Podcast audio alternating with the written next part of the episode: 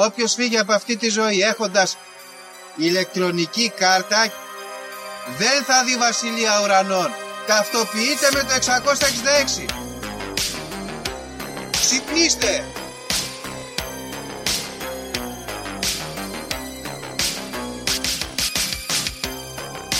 Αν διαβάζεις το σπίτι τα σύμπαντα είναι άπειρα. Εγώ σου λέω είναι 7. Γιατί; Γιατί αυτές είναι οι γνώσεις μου. Βαριά με τη συζήτηση για το αν είναι επίπεδο. Είναι επίπεδο τελείω. Και όποιο πιστεύει το αντίθετο δεν το συζητάμε.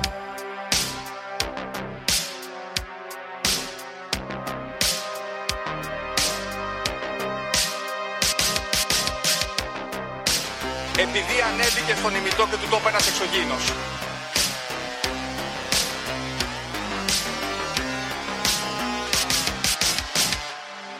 Πραγματική ιστορία κύριε Υπουργέ. Πραγματική ιστορία κύριε Υπουργέ. Πραγματική ιστορία κύριε Υπουργέ. Φίλες και φίλοι γεια σας και καλώς ήρθατε σε ακόμα ένα επεισόδιο του Conspiracy Club. Είμαι ο Γιώργος και όπως πάντα μαζί μου ο Δήμος. Δήμο. Γεια σου Γιώργο, γεια σας φίλοι και φίλοι ακροάτερες και ακροατές. Ε, και να καλωσορίσουμε για αυτό το επεισόδιο το φίλο μας τον Κωνσταντίνο που έχει έρθει, πολύ καλός φίλος που μας έκανε τρίπλες εδώ και 3,5 χρόνια και ήρθε σήμερα. Γεια σας, παιδιά, για Γεια σου μένα. Κωνσταντίνε και να κάνουμε το καθιερωμένο χειροκρότημα για τους καλεσμένους μας ή- ή το κάνουμε μόνο άμα έχουν θέμα αυτό. Όχι, ε, το κάνουμε υποτίθεται καθιερωμένα αλλά το έχουμε ξεχάσει, μας έχουν κατηγορήσει κάποιοι. Το έχουμε ξεχάσει είναι η αλήθεια, αλλά επιστρέφουμε στις ζήσεις μας σιγά σιγά όποτε το θυμόμαστε. Να πούμε εδώ ο Κωνσταντίνος θα ερχόταν πιο παλαιά να κάνει ένα θέμα πολύ hot και επικίνδυνο αλλά επειδή έχει αυτή την τελειομανία δεν ήρθε τελικά, μας προλάβανε άλλοι, δεν πειράζει, θα δούμε, μπορούμε να το κοιτάξουμε αργότερα. Ε, ναι, αυτά. Οπότε καλώς ήρθες Κωνσταντίνο μου. Καλώ σας βρήκα, παιδιά. Ωραία. Λοιπόν, φίλες και φίλοι, είναι... δεν είναι καλή η εβδομάδα αυτή. Βασικά μια χαρά ήταν, αλλά δυστυχώς έχω εγκλωβιστεί στην Αθήνα και δεν είναι ωραίο. Και επίσης έχει έρθει και ο, ο χιονιάς τώρα. Έχει έρθει το κρύο. Κρύο αφόρητο, παιδιά. Ξυρίζει ο αέρας, όπω το λένε. Και αυτό είναι πρόβλημα. Ο Κωνσταντίνος λοιπόν εδώ είχε έναν ε, φίλο που παρακολουθεί που είναι μετεωρολόγος. Και το είχε προβλέψει. Αυτό. Δεν το πίστευα εγώ, αλλά θα τον παρακολουθώ κι εγώ αυτόν. Ναι, για, για πες για αυτό το μετεωρολόγο, γιατί είναι ενδιαφέρον.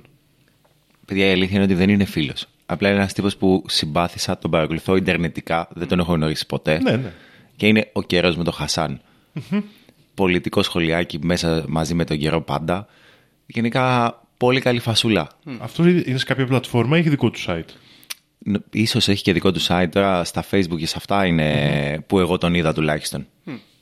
Άρα το βρίσκουμε στο facebook ο καιρός με το Χασάν. Shout Ναι. out. Και εγώ αυτό έλεγα και τη φορά που το λέει ο Κωνσταντίνος, ότι εμείς έχουμε και στην Καλαμάτα τον προσωπικό μας μετεωρολόγο, το Μενούνο, που έχει και αυτός δικό του site και αυτός έχει και δικό του σταθμό όμως. Δεν ξέρω τώρα αν ο το Χασάν έχει δικό του μετεωρολογικό σταθμό.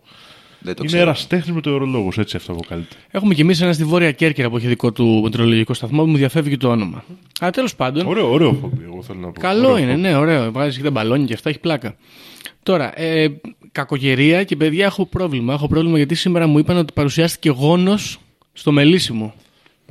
Το οποίο είναι- το συζητούσαμε με το Δήμο, είναι φοβερό πρόβλημα. Οπότε, αν έχετε κι εσείς ε, μελίσια να προσέχετε, μην αρχίσει να γεννάει βασίλισσα. Γιατί αλλάζει ο καιρός, έκανε 18 βαθμούς, τώρα κάνει 5. Είναι πρόβλημα αυτό τώρα με τις αναλλαγές. Είναι πρόβλημα με τις αναλλαγές του καιρού. Πρέπει να το προσέξουμε. Τέλος πάντων, ε, έλεγα πριν για την κακή κατάσταση που έχω βρεθεί γιατί είμαι στην Αθήνα, αλλά τουλάχιστον γίνανε πράγματα όσο καιρό είμαι εδώ. Δηλαδή, κάναμε live, Δήμο. Πήγε καλά. Είχε πλάκα, είχε πλάκα. Μπήκε ο κόσμος, γράφανε σχολιάκια, ωραία Ναι. ήταν. Ευχαριστούμε, παιδιά, που ήρθατε. Για όσους δεν ήρθαν ή δεν μπορούσαν, τέλος πάντων, δυστυχώς λόγω τεχνικού προβλήματος αυτό το αρχείο χάθηκε στους εθέρες του διαδικτύου. Στο- Είναι κάπου καταχωνιασμένο στου σερβερ του Instagram, αλλά δεν μας δίνει ο Τσούκεμπεργκ πρόσβαση να το ανακτήσουμε. Ναι. Οπότε είναι ο Ju- one of a kind. Δεν πειράζει. Θα ξανακάνουμε. Και εντάξει, είναι και λίγο. Το, το λέγαμε και την προηγούμενη φορά που κάναμε live. Είναι δύσκολο να το κρατήσουμε γιατί ε, αν είναι ηχητικό μόνο, ας πούμε, και το ανεβάσουμε. Είναι λίγο θα χάλια. απαντάμε σε σχόλια που εσείς δεν βλέπετε. Τα οποία δεν τα διαβάζουμε κιόλας. Οπότε αυτό για να το ανεβάζαμε κάπως μόνο με να. θα πρέπει να είναι βίντεο. Σωστά. Και αυτό πάλι Και λίγο βίντεο μέτριο. ακόμα δεν έχουμε κάποια, κάποιο σύστημα που ανεβάζουμε και μοιραζόμαστε. Έρχεται και αυτό. Έρχεται και αυτό. Πιστεύω μέσα στο 24 θα τα καταφέρουμε. Για να δούμε. Ε, Εκτός από το live, πήγαμε με το Δήμο στο Μαζό. Είχαμε προειδοποιήσει για αυτή την εξορμηση και στο προηγούμενο επεισόδιο, αλλά συνέβη. Πήγαμε να ελέγξουμε αν είναι με τον Μπαφόμετ, γιατί κυκλοφορούν διάφορες φωτογραφίες με τον μαζονακι Τελικά είναι με τον Απόλλωνα, είναι Απολώνιος. Ναι. Καλή εξέλιξη αυτή. Καλή, καλή εξέλιξη. Τι λες; Ναι, ναι, συμφωνεί. Μάλιστα. Ε, αυτό έγινε. Πήγαμε και σε ένα live hat trick. Πήγαμε και χατρί και να σπάσουμε το μαζονάκι της προηγούμενης εβδομάδας και εκεί να στείλουμε και από εδώ τα χαιρετίσματα στον Κωνσταντίνο που ήρθε και μας χαιρέτησε. Μπράβο. Τον γνώρισα και εγώ από κοντά, δεν τον είχα γνωρίσει. Ωραία η hat trick, δεν ήξερα. Ωραίο. Νταβαντουράκι. Είναι ωραίο να πηγαίνεις σε ένα live που δεν ξέρεις κανένα τραγούδι, αλλά να περνάς ωραία. Σου Τα σημαίνει- λένε και πολλές φορές τα ρεφρέν και τα μαθαίνεις. Έχουν αυτό το πλεονέκτημα οι χατρίκ. Αυτό είναι όντως σημαντικό. Λοιπόν, αυτά είναι τα δικά μας τα προσωπικά νέα, αλλά να μπούμε λίγο παιδιά σε κάποια hot νέα. Γιατί έχω δύο εδώ τουλάχιστον που είναι πάρα πολύ σημαντικά.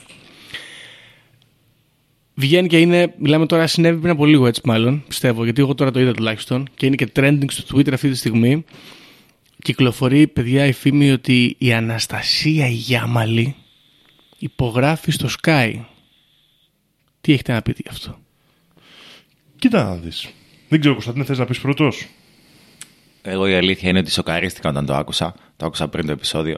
Τώρα, τι να πω, το χωνεύω σιγά σιγά. Okay. Εγώ δεν έχω τόσο. Δηλαδή, νομίζω ας περιμένουμε. Μμ. Μήπως ο Sky κάνει ένα άνοιγμα σε πιο άλλες πολιτικές γιατί αυτός ο Αλαφούζος είναι μούτρο, είναι πονηρός. Να θυμηθούμε ότι έχει κάνει τέτοιες κινήσεις στο παρελθόν. Δηλαδή, ελληνοφρένεια έχει κάνει κάποια. Αυτό θέλω να πω. Ίσως είναι κάποιο είδους έτσι, ας πούμε, όχι ακριβώς άνοιγμα, αλλά μια πολυφωνία, ας πούμε, που θέλει να φέρει αλεπού των media. Όχι, α, αυτός ο Αλεπουδιάρης θέλει όλο τον κόσμο. Θέλει μόνο το Sky να υπάρχει. Εγώ αυτό πιστεύω. Οπότε σου λέει θα φέρω για όλους. Για όλους. Σωστό. Τέλος πάντων, εγώ δεν κατάλαβα όμως, γιατί σοκαρίστηκες. Είσαι φαν, ας πούμε, ή τι ακριβώς; Όχι, φαν δεν είμαι. Αλλά η αλήθεια είναι πως δεν το περίμενα τώρα. Τι να κάνουμε. Κάπως ας πούμε θεωρούσε ότι έκανε μια καλή δουλειά που δεν θα μπορεί να την κάνει στο ΣΚΑΪ. Σχετική, σχετικά Δηλαδή, καλή. Αυτό. ε, είναι σαν το 4-2 στο καραϊσκακι Δεν περιμένεις ότι θα συμβεί. Είναι ξαφνικό, ρε παιδί. μου. Οκ. Α, Οκ, εντάξει.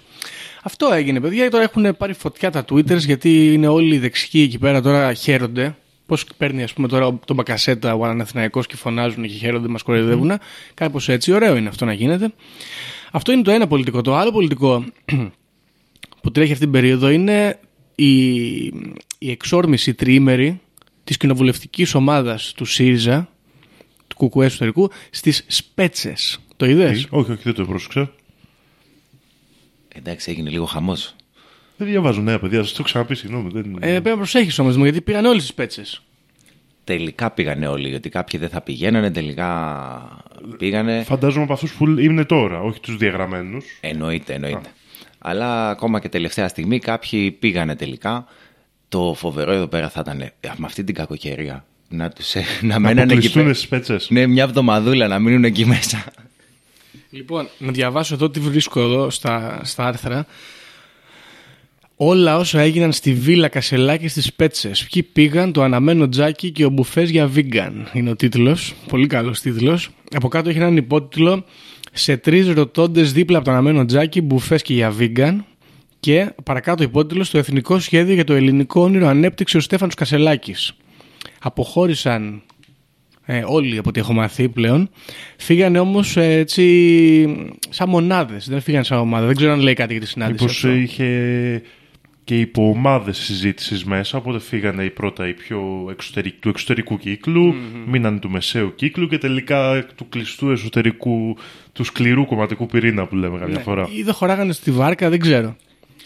Κάτι τέτοιο. Σπέτσε από πού πας, ε, πας από, από Άργος εκεί πέρα ή έχει και από Πειραιά και τέτοια; Δεν ξέρω, από την αλήθεια. Εγώ δεν ασχολούμαι με Δεν εκείνη Ναι, δεν ξέρω. Τέλος πάντων, φύγανε εκεί, συζητήσανε για διάφορα. Υποθέτω και για γάμους ομοφυλοφίλων. Άρα για ο Πολάκης θα πήγε κι αυτός. Μάλλον. Τελευταία στιγμή. Τελευταία στιγμή είχε δουλειές. Εντάξει. Ε, Σπάει δηλαδή το αφήγημα ότι τον Κασελάκη τον έφερε ο Πολάκης, έχουν υπάρξει ρήξεις. Δεν ξέρω, να μπορεί να είναι gossip αυτό τώρα. Να μην κρίνουμε. Γιατί δεν είσαι με- μέσα στα, στο σπίτι του καθενός, τι κάνει ο καθένας Ναι, δεν- δεν μπορείς στο να το σπίτι ξέρεις, του, ναι. ας πούμε, δεν μπορεί να ξέρεις. Πάντως να πούμε ότι είναι ωραίο το American Dream, το ελληνικό όνειρο. Κατάλαβες. Είναι καλό, έξυπνο. Πω, κοίτα, δες που δεν το σκέφτηκα εγώ αυτό. Ωραίο. Και το ελληνικό όνειρο δεν. Τέλος πάντων, θα πρέπει να το γραμματιστώ λίγο αυτό, γιατί ακούγεται πολλά υποσχόμενο, όντως. Λοιπόν, Ε, εγώ ε, μια ερώτηση που θέλω να κάνω. Στις πέτσες αγόρασε τώρα βίλα ο Στέφανος Κασελάκης; πρέπει να ζητηθούν εξηγήσεις. Γιατί άμα αγόρασε τώρα βίλα θα ήταν ωραίο, θα είναι σαν ένα νησί Επστάιν, αλλά του Κασελάκη. Ένα νησί Κασελάκης. θα μαζεύονται εκεί, ας πούμε, και θα κάνουν μυστήριες συμφωνίες. Αλλά στο Epstein δεν ζουν άλλοι. Ε; Στο νησί του Epstein δεν ζουν άλλοι. Α, δεν ξέρω, είναι απομονωμένο. Φαντάζομαι, φαντάζομαι είναι δικό του. διώκτο, ε. ε Εδώ στις εντάξει. πέτσες, θα τους Είναι τώρα διώξουμε.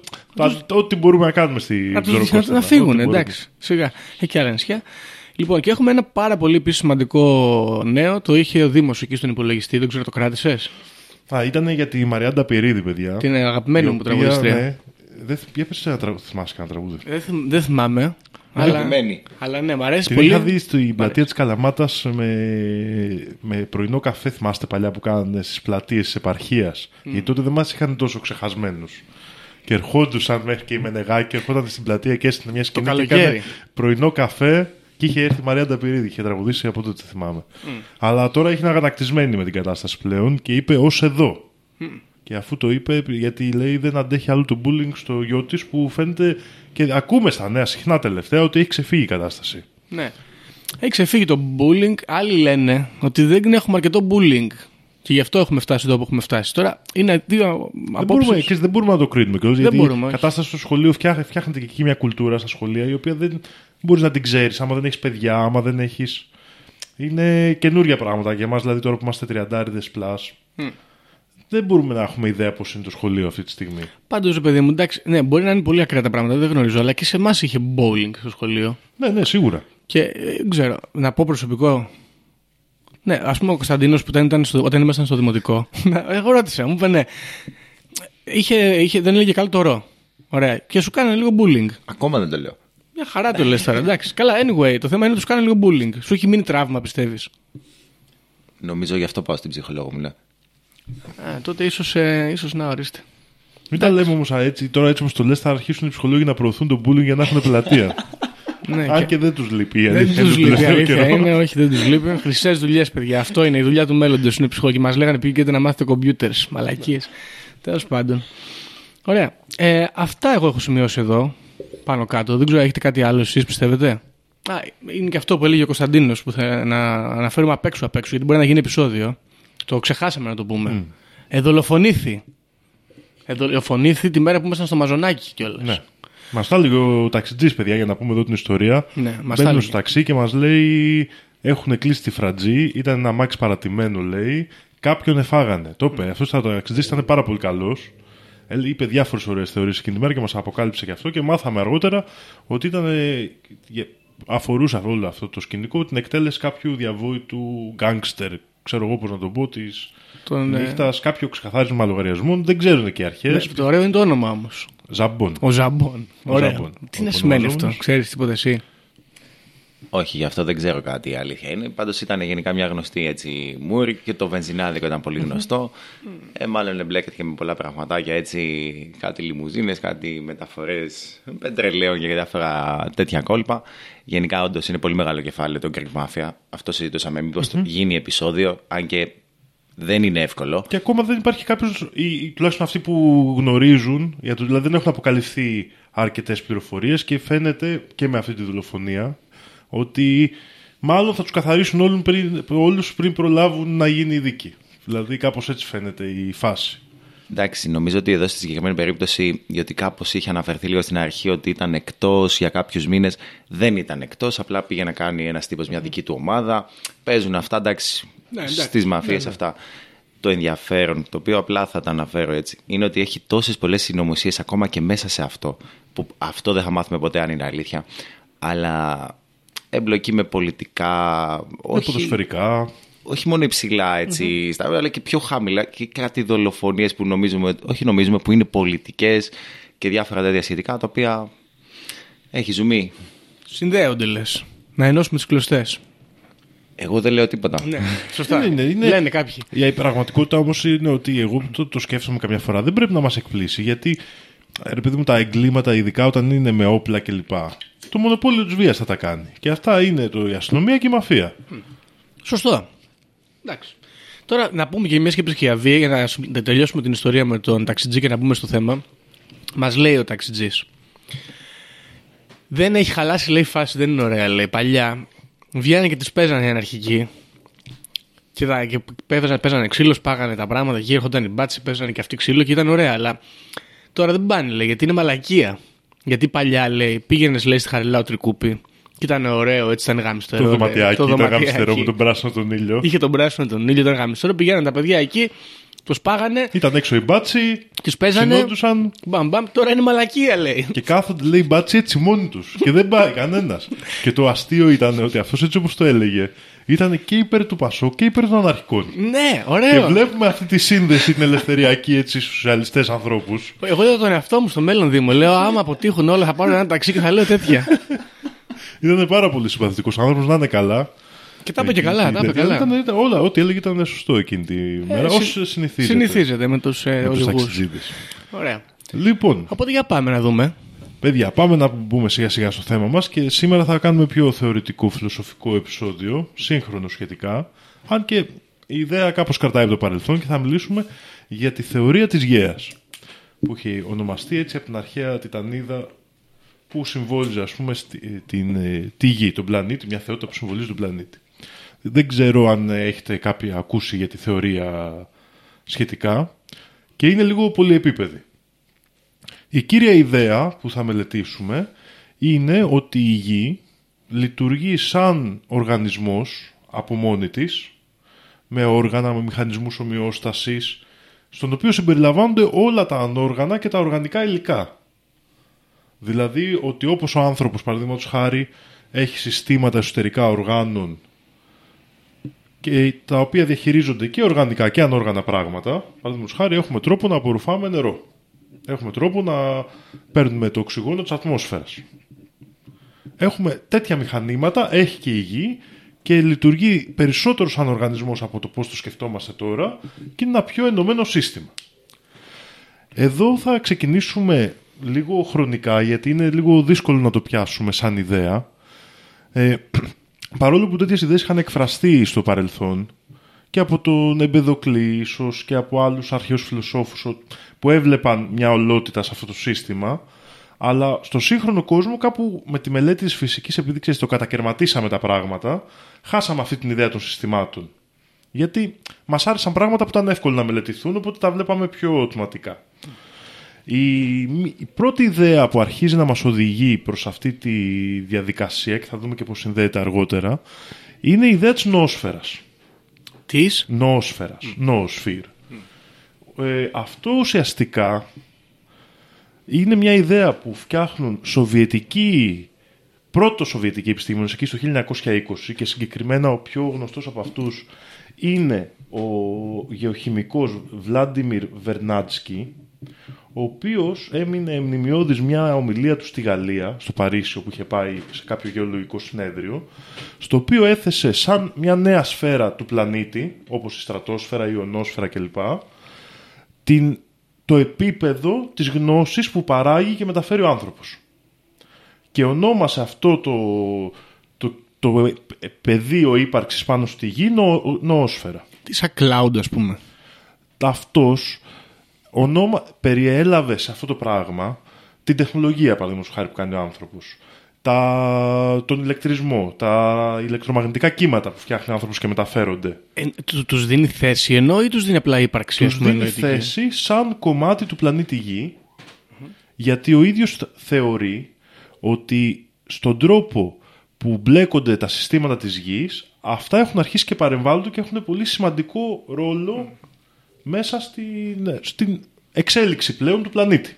Οκ. Οπότε σου λέει, επειδή ήταν και από την υλιστική παράδοση, ας πούμε τη μαρξιστική, η σοβιετική, δεν, τα, δεν, μπο- δεν κατάλαβες, το μεταφέρουν στο γεωλογικό κόσμο για τις ληστικές τους ε, Ναι, ναι, ναι. συνθέσεις αυτών των πραγμάτων. Γιατί η τεχνολογία λειτουργεί πάνω στον κόσμο, άρα δεν έχει σημασία τόσο πολύ που είναι ιδέα, από τη στιγμή που επηρεάζει. Δηλαδή παίρνει θέση στη σύνθεση-αντίθεση που φτιάχνει τον πλανήτη. Ναι. Οπότε δημιουργεί αυτή την σφαίρα που θεωρεί είναι ένα νέο εργαλείο για την ανθρωπότητα να εξελιχθεί και να προχωρήσει. Με- Πάνω σε αυτό το πλαίσιο ας πούμε και σε αυτή την εστίαση που κάνει αρχίζει και μελετά την ανθρώπινη δραστηριότητα αλλά και τα αντικείμενα της ανθρώπινης δραστηριότητας, δηλαδή δεν είναι μόνο ιδέες, είναι και τα κτίρια, ας πούμε, νοόσφαιρα. Οκ, οκ. Είναι και οι δρόμοι, είναι και τα τρένα. Αυτό ρώτησα πριν, δηλαδή δεν είναι όπως να πούμε, στρατόσφαιρα από τόσο μέχρι τόσο. Είναι κάτι το οποίο είναι παντού, ας Είναι πούμε. παντού. Οκ. Ωραία, και επηρεάζει παντού. οκ. Δεν έχει συγκεκριμένη γεωλογική θέση και ε, συναντάμε, ας πούμε, πολύ περισσότερη νοόσφαιρα στη Κοντά Νέα στην- Υόρκη σε σχέση με Ναι. τη Και στην Νέα επιφάνεια Σαχάρα. επίσης ταυτόχρονα. Ακριβώς. Ωραία, ναι, οκ. Έτσι, αλλά και στην ατμόσφαιρα συναντάμε νοόσφαιρα. Ναι, ναι, ναι. ναι. Παραδείγματος χάρη, βλέπουμε αύξηση κάποιων βαρέων μετάλλων που δεν υπήρχαν πριν 500 χρόνια. Αυτά τα υλικά είναι κομμάτι της νοόσφαιρας. Άρα αυτός ορίζει νοόσφαιρα ουσιαστικά όλη την επιρροή του ανθρώπινου είδους κατά κάποιο τρόπο. Ναι, αλλά και τις ιδέες και την επικοινωνία. Είναι σημαντικό αυτό. Οκ, οκ, οκ. Γιατί και αυτές οι συνδέσεις, και εδώ καλό είναι να εισάγουμε αυτόν τον όρο, την έννοια της κυβερνητικής, όπως είχε αναπτυχθεί αργότερα, ε, το οποίο είναι οι, οι διαδικασίες, πολλές μικρές διαδικασίες που φτιάχνουν ένα σύνολο. Η έννοια της κυβερνητικής παίρνει τη λέξη από το κυβερνητικό, δηλαδή διοικώ, αλλά είναι περισσότερο ο, σχέσεις που ο διοικητής και ο διοικούμενος αλληλοεπηρεάζονται συνεχώς και αλλάζουν ρόλους. Οκ. Οπότε η κυβερνητική σαν ε, σχέση των ανθρώπων είναι η ανάπτυξη της πληροφορίας που αρχίζει και επιφέρει και υλικές αλλαγές. Δηλαδή κάποιος πήγε στην Κίνα και έφερε πορτοκάλια στη Μεσόγειο.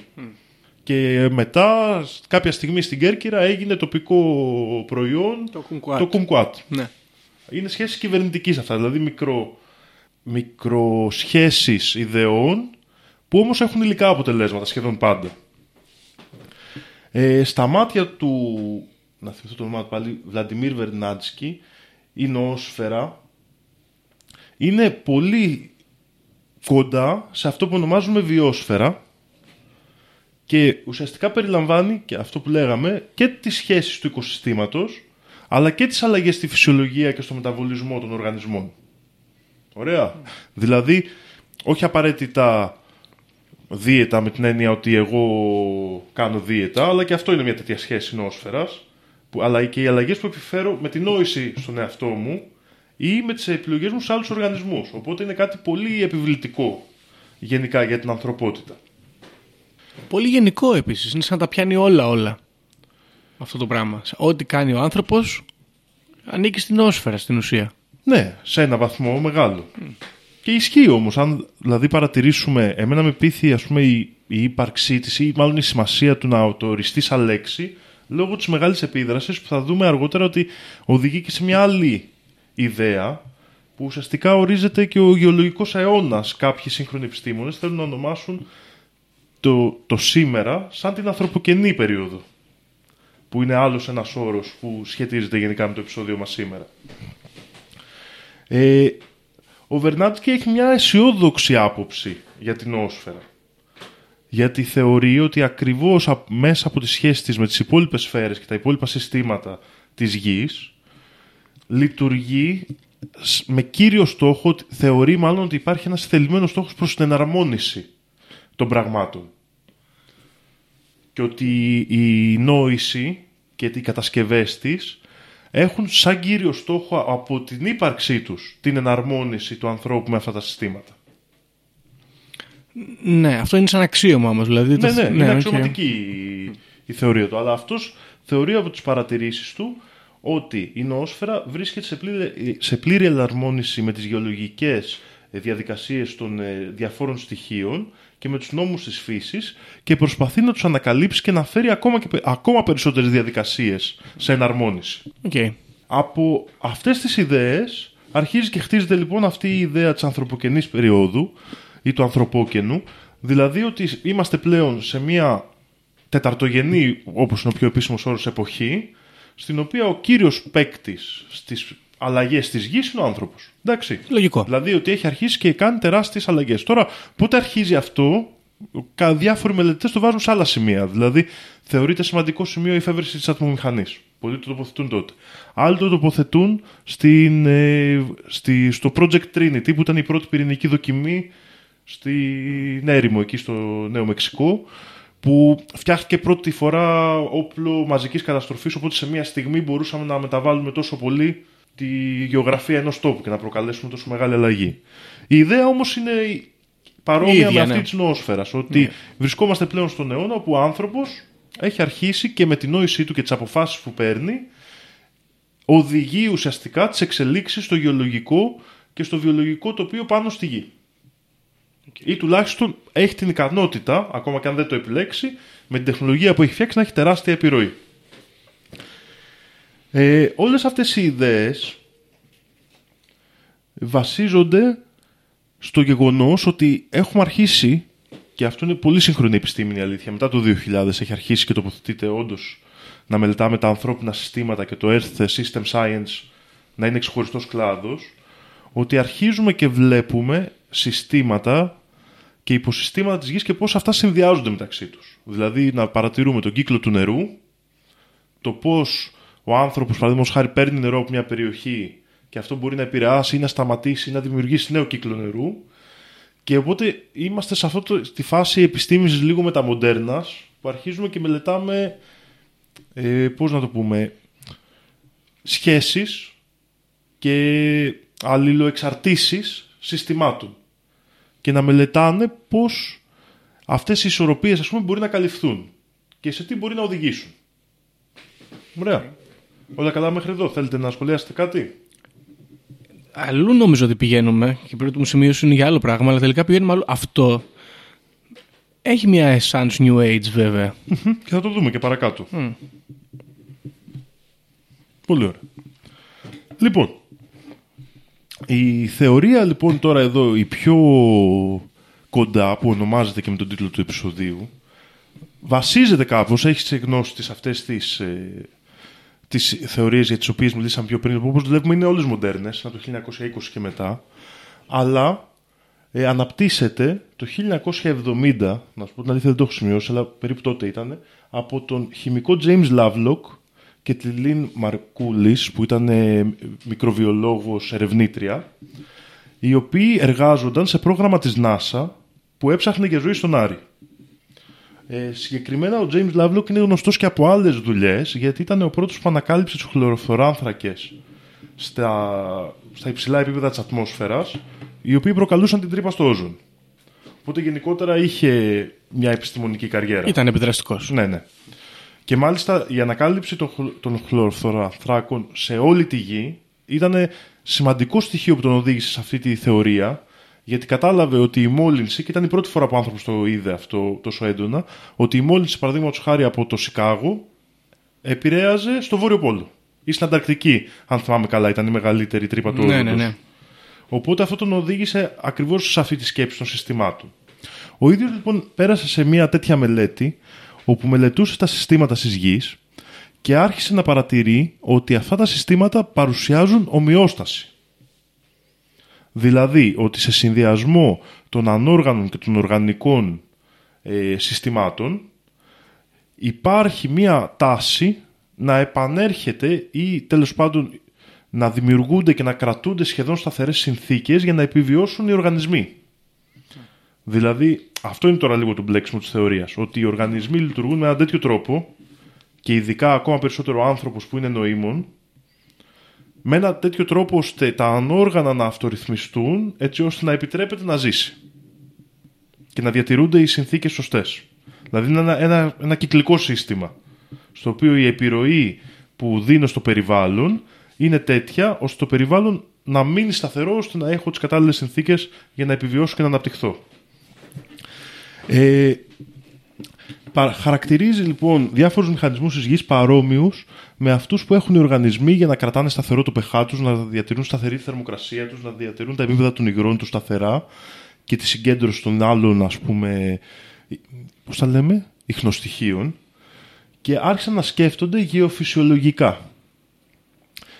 Και εισάγουν σε αυτό, αυτές τις ιδέες της κυβερνητικής με τους, με τους βρόχους ανάδρασης, δηλαδή ότι γίνεται κάτι και η αντίδρασή του το επηρεάζει.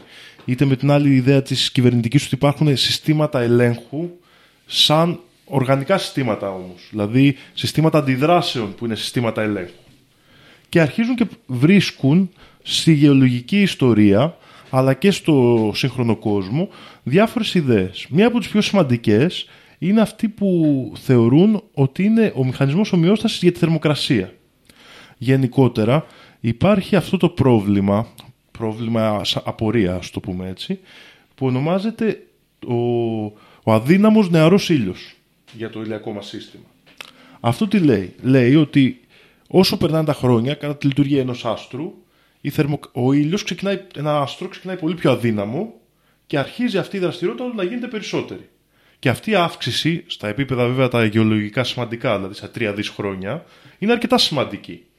Ο δικός μας ο ήλιος, ας πούμε συγκεκριμένα, θεωρείται ότι τα τελευταία 4,5 δις χρόνια εκπέμπει πάνω από 30% περισσότερη ενέργεια. Οκ. Η...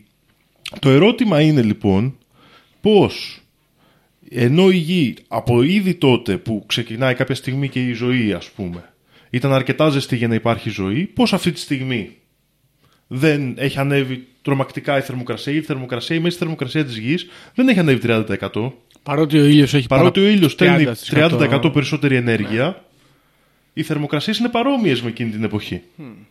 Άντε να έχουν ανέβει 4-5 βαθμούς. Δηλαδή, στη, αυτό που λέμε εμείς το πρόβλημα του global warming, μιλάμε για θερμοκρασίες μισό βαθμό άνοδο, ένα βαθμό άνοδο.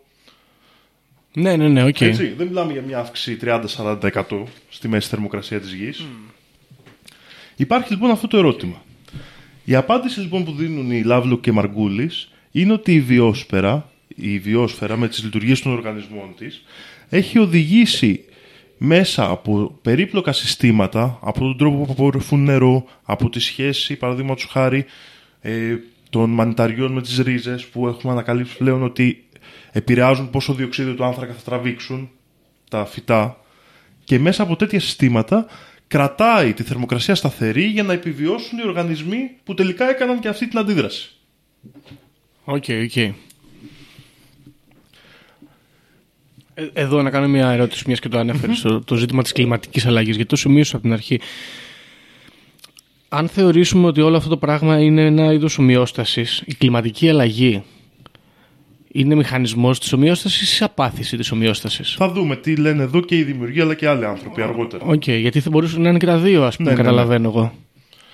Ε, για τη θερμοκρασία, σε αυτό που λέγαμε πριν, παραδείγματος χάρη σου λέει ότι όταν άρχισε η θερμοκρασία να ανεβαίνει, αυτό ευνόησε τα φυτά, φτιαχτήκανε πολύ περισσότερα και μεγαλύτερα φυτά, που τραβάγανε πολύ περισσότερο διοξείδιο του άνθρακα από την ατμόσφαιρα, μειώθηκε το, θεο- το φαινόμενο του θερμοκηπίου που και τότε υπήρχε και άρχισε να υπάρχει πολύ περισσότερο οξυγόνο στην ατμόσφαιρα, οπότε έμενε Ήρθε μια λιγότερη ισορροπία, ας πούμε, θερμοκρασία στη γη παρά τη μεγαλύτερη, τη μεγαλύτερη ποσότητα θερμότητας που ερχόταν από τον ήλιο. Προτείνουν αυτοί σαν ένα μηχανισμό, ας πούμε. Ε, και το 1973, σωστά σχετικά θεμόμουν, βγάζουν το κοινό τους paper, το οποίο αργότερα γίνεται και βιβλίο που περιγράφει, ας πούμε, τέτοιες διαδικασίες. Γενικά, σε αυτό που με ρώτησες Γιώργο, μιας και το αναφέρει εδώ πέρα, ο Λαβλόκ θεωρεί ότι υπάρχει η δυνατότητα ε, ο άνθρωπος να λειτουργήσει καταστροφικά για το περιβάλλον. Ωραία. Και θεωρεί ότι αν συμβεί αυτό, ουσιαστικά το αποτέλεσμα είναι αυτό που πολλοί άνθρωποι το θεωρούν, ότι η γη θα μας πετάξει εκτός σαν ένα είδος που είναι καταστροφικό. Αυτό δηλαδή ότι θα γίνει η κλιματική αλλαγή είναι, πρα- είναι μια ομοιόσταση όπου καταστρέφει τον άνθρωπο που δημιουργεί το πρόβλημα, ας πούμε. Ακριβώς. Ε, η... Το ενδιαφέρον όμως από την άλλη που έχει ανθρώπινη κατάσταση είναι, και εδώ περνάμε και στα πιο new age πράγματα, είναι ότι είναι η νόηση από όσο ξέρουμε οι ανθρώπινοι είναι το μόνο αντικείμενο, το μόνο σύστημα που έχει αναγνώριση του εαυτού του σε αυτόν τον πλανήτη. Οπότε ο Λάβλοκ θεωρεί ότι αυτό ουσιαστικά είναι και η μεγάλη ευκαιρία αλλά και το μεγάλο πρόβλημα της ανθρωπότητας. Ότι επειδή είμαστε ένα πρωτόγονο σύστημα αναγνώρισης του εαυτού μας και δεν έχουμε τόσο καλή γνώση των συστημάτων, μπορεί να λειτουργήσουμε και σαν καρκίνος του πλανήτη και σαν προβληματικό στοιχείο, αλλά αν τελειοποιήσουμε τη γνώση μας για το περιβάλλον, θα είμαστε ένα βήμα εξέλιξης που θα πάμε τη γη πιο πέρα σαν οργανισμό. Ναι, αυτό είναι πραγματικά New Age γιατί είναι, σου λέει συμπεριφέρεσαι εγωιστικά ενώ είσαι προορισμένος να, να, να ενωθείς ας πούμε με όλο το σύστημα το γήινο ας πούμε, με το οικοσύστημα αυτό τέλος πάντων. Ναι. Παρ' όλα αυτά, ο ίδιος θεωρεί ότι υπάρχουν τάσεις, όχι νοητικές στον άνθρωπο, που κρατάνε την ομοιόσταση. Παραδείγματος χάρη, θεωρεί τη μείωση των γεννήσεων στο δυτικό κόσμο και στους ανθρώπους αυξημένης γνώσης σαν στοιχείο ελέγχου, αυτοελέγχου του ανθρώπινου είδους από, την, ε, από τα προβλήματα που ίσως δημιουργεί ο άνθρωπος καθώς και το γεγονός ότι υπάρχει μια σοβαρή ας το πούμε έτσι ένα σοβαρό ενδιαφέρον τουλάχιστον τα τελευταία χρόνια από εταιρείες να αρχίσουν να ελέγχουν παραπάνω την ε, τέτοια, δηλαδή ακόμα και την τάση, ακόμα και αναγνωρίζω ότι δεν είναι αποτελεσματική, αλλά το ότι υπάρχει τάση το θεωρεί θετικό ως προς την ε, ως το ρόλο που θα πάρει η νόηση στο σύγχρονο περιβάλλον και, στον, και στη γη σαν οργανισμό.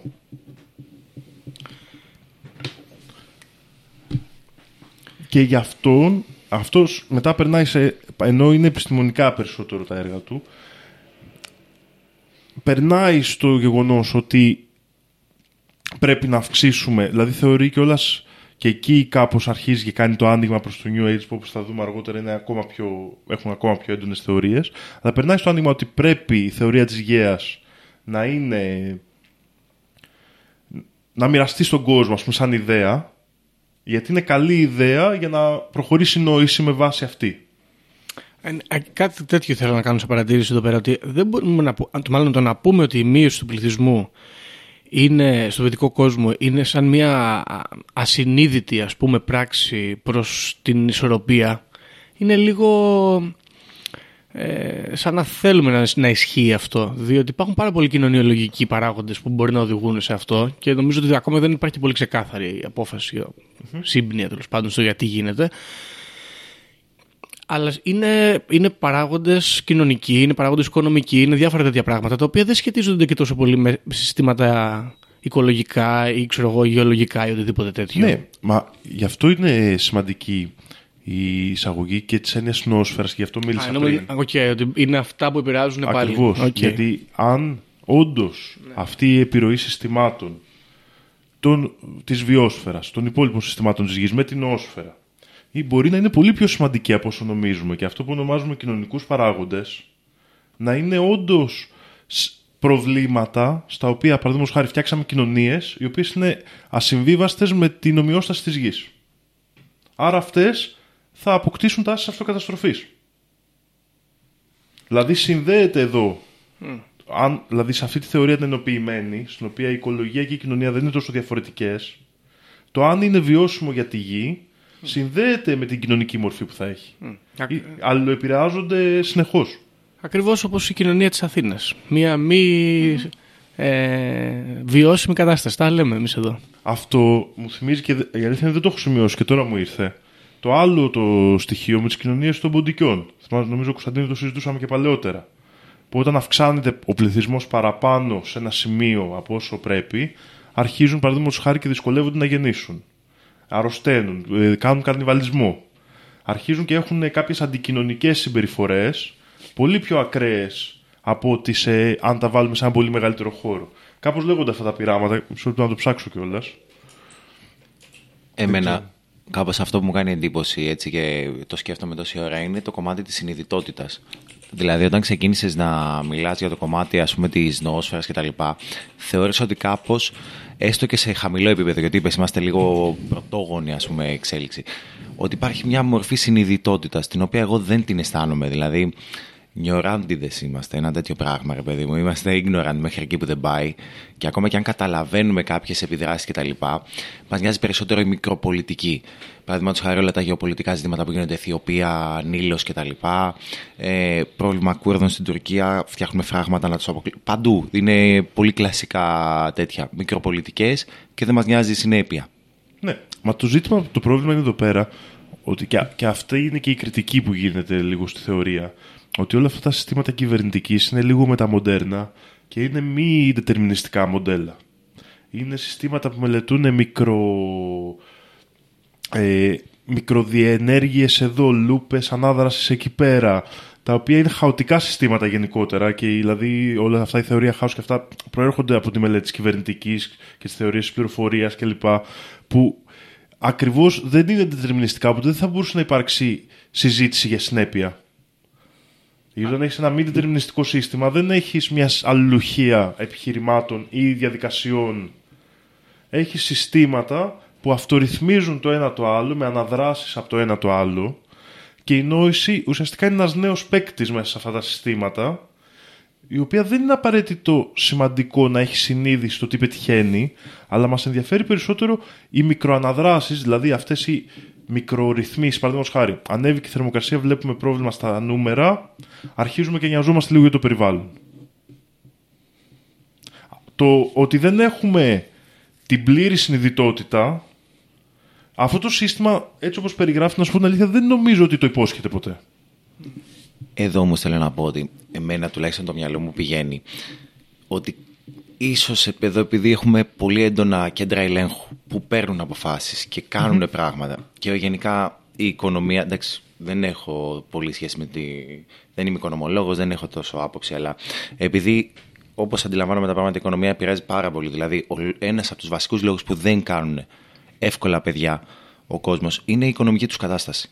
Δηλαδή δεν είναι μόνο ότι είναι δύσκολη η ζωή στην Αθήνα ή δεν ξέρω και εγώ τι σε άλλες πόλεις. Αλλά έχουμε πιστεί κάπως από το σύστημα αυτό που ζουμε ότι χωρίς τα απαραίτητα χρήματα δεν μπορώ να κάνω παιδιά. Δεν μπορώ να προσφέρω αυτά που θέλω ή οτιδήποτε. Οπότε αυτό εμένα δεν μπορεί να μου φύγει από το μυαλό ότι επηρεάζεται από κέντρα ελέγχου η κατάσταση της οικονομίας παγκοσμίως, τοπικά κτλ. κτλ. Εντάξει, απλά σου λέω ότι αυτό είναι νόσφαιρα. Ουσιαστικά. Ε, ε, και εκεί ίσως είναι και λίγο. Καλά, βασικά, μάλλον Σεξ, έχουμε κι άλλο σεξ. να πούμε, αλλά θέλω να πω ότι όλο αυτό, η νοόσφαιρα, τα κυβερνητικά συστήματα και όλα αυτά, μου φαίνεται σαν να περιγράφει κάποιος ένα μεγάλο αξίωμα. Να είναι, να είναι όλα σαν αξιωματικέ προτάσεις. Ναι, μα φυσικά πάει έτσι. Αξιωματική είναι αυτή η θεωρία τελείως. Εντελώς. Δηλαδή δεν είναι ότι είναι- επειδή έχω αυτό το αξίωμα, κα- παρατηρώ 2, 3, 4, 5 και Όχι. καταλήγω κάπως λίγο πιο επιστημονικά να το πω. Δεν ξέρω πώς να το πω. Είναι σαν να είναι πολύ πρω- πρωτόλεια φιλοσοφία αυτό το πράγμα. Κάπως. Ναι, αλλά θα σου πω κάτι. Και γιατί εμένα, ας πούμε, δεν μου είναι τόσο πρόβλημα αυτό. Ε, ας, κάνουμε, ας δούμε τη φιλοσοφική συζήτηση για το τι είναι ο οργανισμός. Στα 95% των ορισμών τα συστήματα της γης είναι οργανικά. Οκ. Δηλαδή είναι πολύ δύσκολο ήδη χωρ- να μην κάνουμε αξιωματική Προσέγγιση. προσέγγιση σε πολύ πιο... απ- Τι είναι ζωή; Ε, Μια εταιρεία κατά πάσα πιθανότητα καλύπτει full τον ορισμό του τι είναι ζωή. Ναι, οκ. Αυτό θέλω να πω. Ότι όλη μας η θεμελίωση και η ιδέα μας για τη ζωή κάπου βρίσκει... ακ- το- Δηλαδή, τι θέλω να πω. Ότι Το αξίωμα δεν είναι κάτι κακό. Όχι, όχι, δεν Ναι, λέω ναι. ότι είναι κακό. Λέω ότι δεν είναι τόσο. Ε, είναι αν θες να το αποπιστέψεις ή όχι τέλος πάντων Ναι. αυτό το πράγμα. Δεν μπορείς να πιστείς κάπως αν έχεις αντίθετη άποψη εύκολα. Όχι, όχι. Αυτό θέλω να πω, ναι. Απλά δεν υπάρχει και... Δεν, μάλλον δεν ζητείτε κιόλας ίσως. Εντάξει. Δηλαδή, σ- η αλήθεια είναι ότι αυτό βάζει ένα αξίωμα που δεν είχε ζητηθεί. Αλλά ε, οι ίδιοι θεωρούν ότι αποκαλύπτει, ας πούμε, κάποιες ε, παραπάνω διενέργειες ή πα- κάποιες παραπάνω μελέτες που πρέπει να γίνουν, το οποίο όντως έχει αυτό το αντίκτυπο, ακόμα και αν η θεωρία δεν έχει πλήρη υποστήριξη στον επιστημονικό χώρο, οι ιδέες αυτές των, ε, αυτό το Earth System Science που λέμε, είναι ένας πολύ καινούριος τομέας που μελετά ακριβώς αυτό. Ναι, ναι, οκ, οκ. Έτσι, το οποίο, δηλαδή, αν μη τι άλλο, έχει σίγουρα ενδιαφέρον επιστημονικά. Τώρα, το ποια είναι λοιπόν η πιο τρελή ιδέα, γιατί μέχρι εδώ τα πράγματα, οκ, είναι λίγο θεωρητικά, θα λίγο έλεγα, είναι σαν μοντέλα να- της ανθρωπότητας. Είναι λίγο σαν ε, φιλοσοφική, επιστήμη, προ- ε, φιλοσοφική επιστημονική προσέγγιση ενός του- μεγάλου της ζωής, συστήματος. ας πούμε. Ναι, μπράβο. Ή Και το οποίο είναι λίγο new age, λίγο επιστημονικό, Ναι. λίγο μεταμοντέρνο επιστημονικό, τι είναι ζωή, τι δεν είναι, α, η εταιρεία, α, αυτά που λέγαμε πριν, είναι οργανισμός κλπ. Είπαμε λοιπόν ότι αυτά τα συστήματα τα παρομοιάζουμε με όργανα. Ε, ο πληθυσμός των ανθρώπων, παιδιά, στη γη είναι πάρα πολύ κοντά με τον αριθμό των νευρώνων που έχει το νευρικό σύστημα ενός ανθρώπου αυτή τη στιγμή. Οκ. Οπότε η επόμενη θεωρία, η λίγο πιο τρελή, είναι ότι αν συνδεθούν όλοι αυτοί οι άνθρωποι και έχουν την ικανότητα να φτιάχνουν συνάψεις, τα οποία μπορούμε να τα φανταστούμε σαν αντικείμενα στην όσφαιρα, ο άνθρωπος θα γίνει το εργαλείο νόησης της γης. Και λένε μάλιστα, και δίνουν αυτό σαν εικόνα, ότι η γη είδε για πρώτη φορά στον τον εαυτό της όταν πήγαμε στο διάστημα και τη βγάλαμε φωτογραφία. Και την είδαμε εμείς πίσω. Και ότι αυτό θα μπορούσε να είναι η αρχή του ξυπνήματος της γης σαν οργανισμό με συνείδηση δικιά της. Οκ. Α, ε, Η μόνη παρατήρηση που έχω να κάνω είναι η εξής. Αν, ας πούμε, τώρα ο, ο πληθυσμός των ανθρώπων πλησιάζει, είναι πολύ κοντά τέλος πάντων στον αριθμό των νευρώνων στο ανθρώπινο σύστημα. Κάποτε δεν ήταν Ναι. και κάποια στιγμή θα είναι περισσότεροι. ναι. Θα μου πεις και οι νευρώνες μπορεί να είναι περισσότεροι και λιγότεροι ταυτόχρονα. Ναι, οκ, εντάξει. Τα Ακούω. κύτταρα και μέσα μας κάποια στιγμή Ναι, έχουμε ναι, ναι. λιγότερα, κάποια στιγμή έχουμε περισσότερα. Ναι, ναι, σίγουρα. Έτσι. Ε, το ενδιαφέρον με αυτή την ιδέα είναι ότι, μάλλον και το περίεργο είναι ότι τι θα σημαίνει να έχει η γη συνείδηση; Μπράβο. Και θα μπορούσαμε να το ξέρουμε. Όχι, εγώ δεν νομίζω. Φαντάζομαι ότι ο νευρώνας μου μέσα παίρνει κάποιες αποφάσεις. Που θα συνδέσει, που θα... Είναι ένα δυναμικό σύστημα. Είναι ένα σύστημα αποφάσεων. Αποθηκεύει μνήμη, ξα... ανακαλεί μνήμη και κάνει και ακόμα πιο δύσκολες λειτουργίες, τις οποίες δεν τις ξ- ξέρουμε πώς. Δηλαδή κάνει τυχαίες συνδέσεις. Το... Η New Age λοιπόν κοινότητα αυτή την ιδέα την έχει ενστερνιστεί πάρα πολύ και θεωρεί ότι αυτό είναι το endgame, ας πούμε, ότι αυτός είναι ο στόχος της ανθρωπότητας. Να αποτελέσει τον εγκέφαλο που θα αναπτύξει την νοημοσύνη για τη γη. Και θα γίνει η γη ένας οργανισμός, μια ολότητα ας πούμε, που θα έχει δική της συνείδηση πλέον και θα αποφασίζει η ίδια. Και με αυτόν τον τρόπο φαντάζομαι θα επηρεάζει και το εσωτερικό του σύστημα, όπως είπαμε και πριν, ότι ο άνθρωπος με εξ- εξωτερικές αποφάσεις μπορεί το σύστημά του να το επηρεάσει. Παραδείγματος χάρη, εγώ μπορώ να πάω να πιω τώρα δύο κιλά ουίσκι. Αυτό θα έχει τεράστια επιρροή στο εσωτερικό μου σύστημα.